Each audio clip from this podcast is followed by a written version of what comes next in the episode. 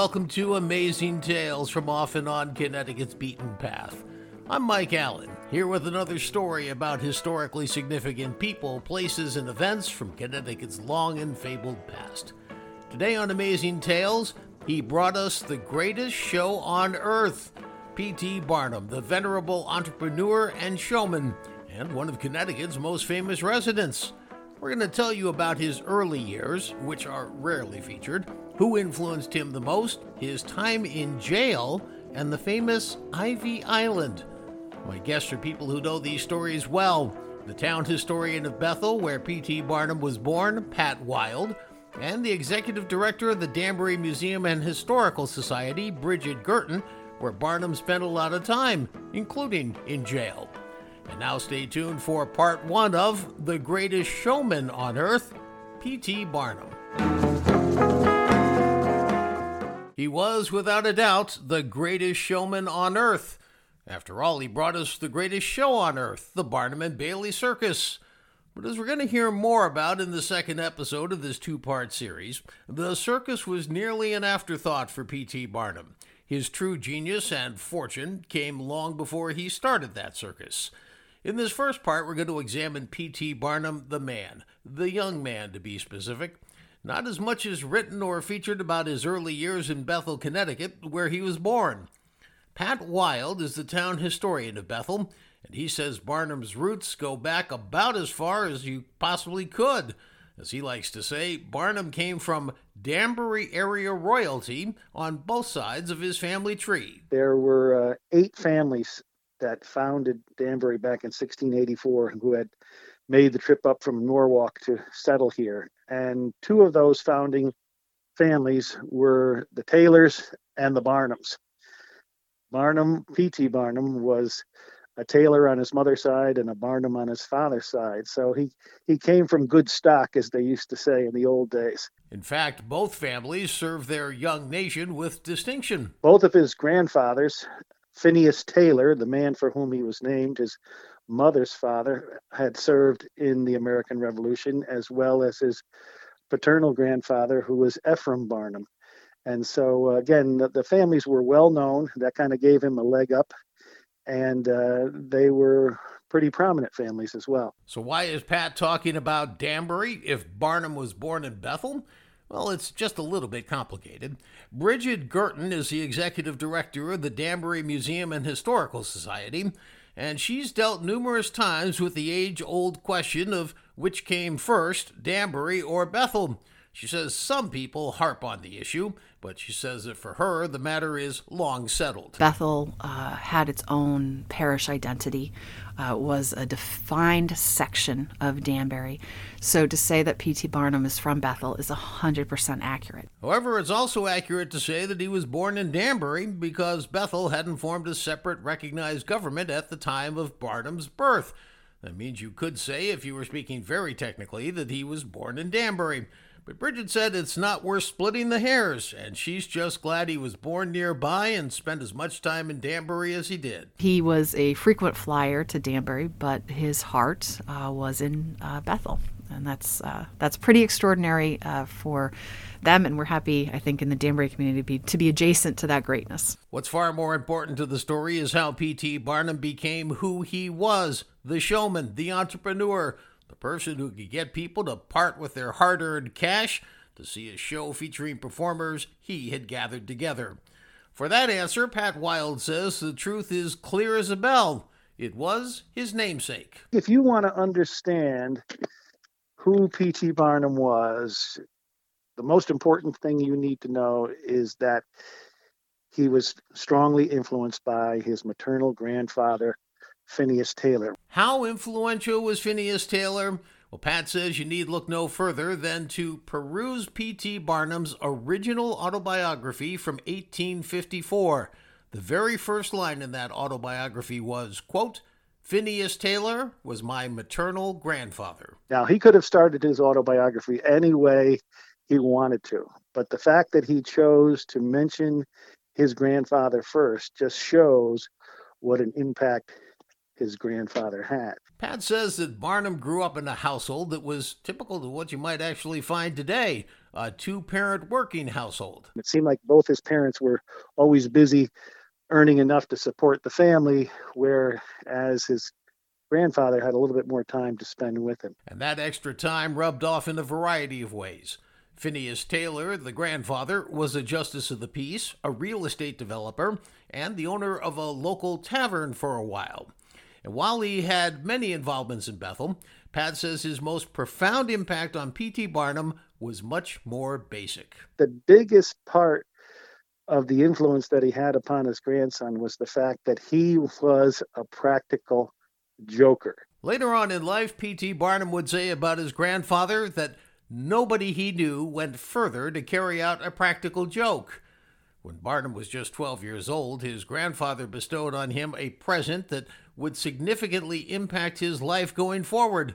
It would be P.T. Barnum's first venture into real estate.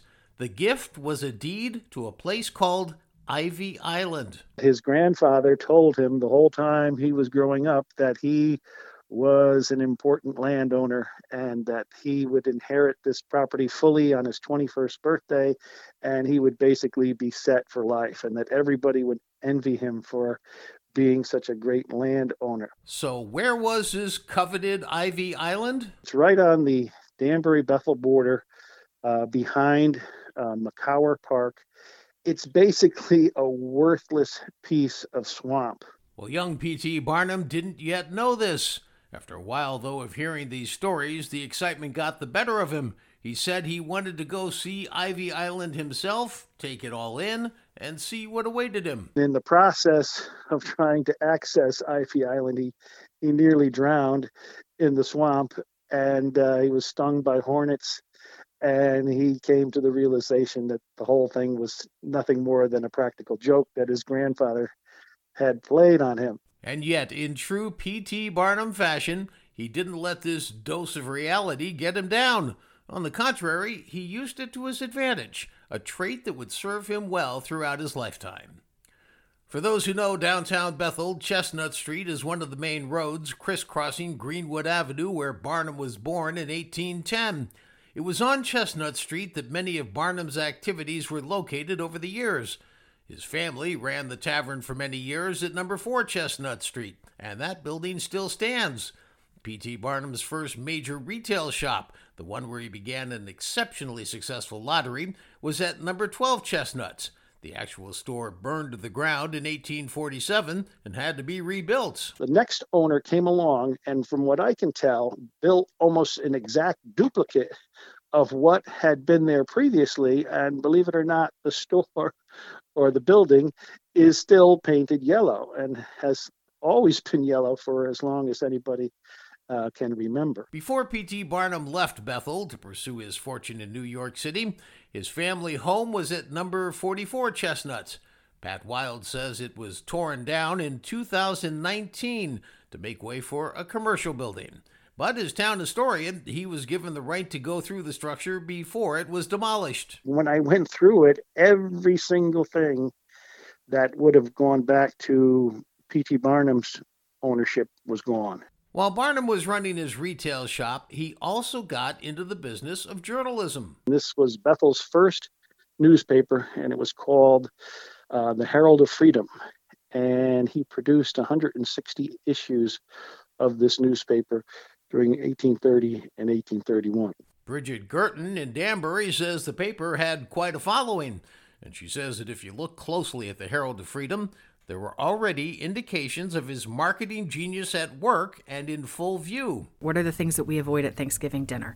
Uh, politics and religion.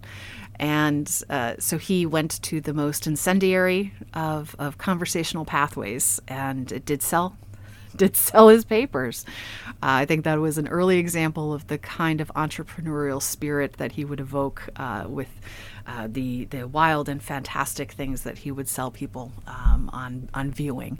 Well, Pat Wild says that Barnum got into some trouble with his newspaper after he published a particular article one day. One point in time, he published a small article in which he accused a prominent individual in Bethel by the name of Seth Seeley of loaning money to a young man and charging him an unfair rate of interest. And that was a crime, a crime called usury. Well, Seeley sued Barnum for libel, and he won. That landed Barnum in the pokey for 60 days. He served his sentence in the old city jail on Main Street in Danbury, which still stands to this very day.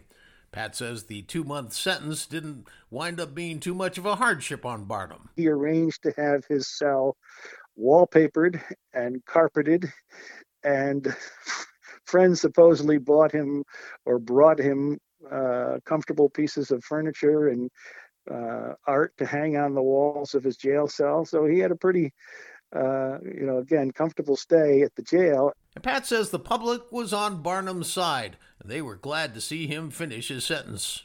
On the day of his release, uh, speeches were given on the steps of the courthouse. There was a banquet with 60 people in attendance. The banquet was held at Aaron Turner's house directly across the street from the jail. Turner was the big circus man in Danbury at the time, and he played a key role in Barnum's circus life. Well, Bridget Guertin says everyone wanted to celebrate Barnum's release. Popular man. I mean, who wouldn't want to party with him, right? Uh, party with a, a young P.T. Barnum or an old P.T. Barnum, I'm sure, was always an experience. After that dinner, Pat Wild says a parade was staged for three miles back to Barnum's home in Bethel, complete with a marching band. The band played Home Sweet Home when they arrived at his house. In total, Pat says the incident did more to help Barnum than to hurt him. Barnum didn't really suffer from that experience. In fact, he probably benefited from it. He became more of a name in the area, and a lot of people said that he had become a champion for freedom of the press. And perhaps the greatest point of irony came many years after Barnum got out of jail. In fact, it came after he died. The man who Barnum ended up offending, who then sued him, Seth Seeley, became Bethel's very first first selectman. Well, Seeley owned a store in downtown Bethel, and he built a very impressive house right across the street. He built himself a fine house across the street, which is today the historic portion of the Bethel Public Library. The irony is today, on what would have been Seth Seeley's front lawn, you will find a statue of P.T. Barnum. And that's where we're going to leave it for this episode. In part two, Barnum and his circus life, the history behind the creation of Bethel's P.T. Barnum Square, and Barnum's very last visit to his beloved hometown of Bethel.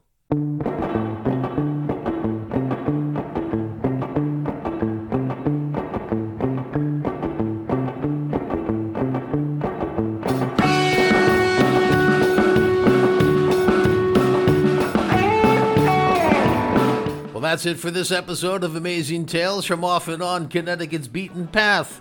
I want to thank my guests for part one of this two part series on P.T. Barnum, both of whom will be back for part two, incidentally. Bethel Town historian Pat Wild, and the executive director of the Danbury Museum and Historical Society, Bridget Guertin. Please follow me on my main podcast website, amazingtalesct.podbean.com. Also, in between episodes, you can check out my Facebook page at Amazing Tales CT. You'll find some fabulous photos there of places where P.T. Barnum lived. Plus, I'd love hearing from you, and you can send me an idea of a story you'd like me to look into. If you liked what you heard, spread the word with your family and friends. See you next time here on Amazing Tales from Off and On Connecticut's Beaten Path. I'm Mike Allen. Be safe and stay healthy. Amazing Tales from Off and On Connecticut's Beaten Path is a production of True North Associates, LLC.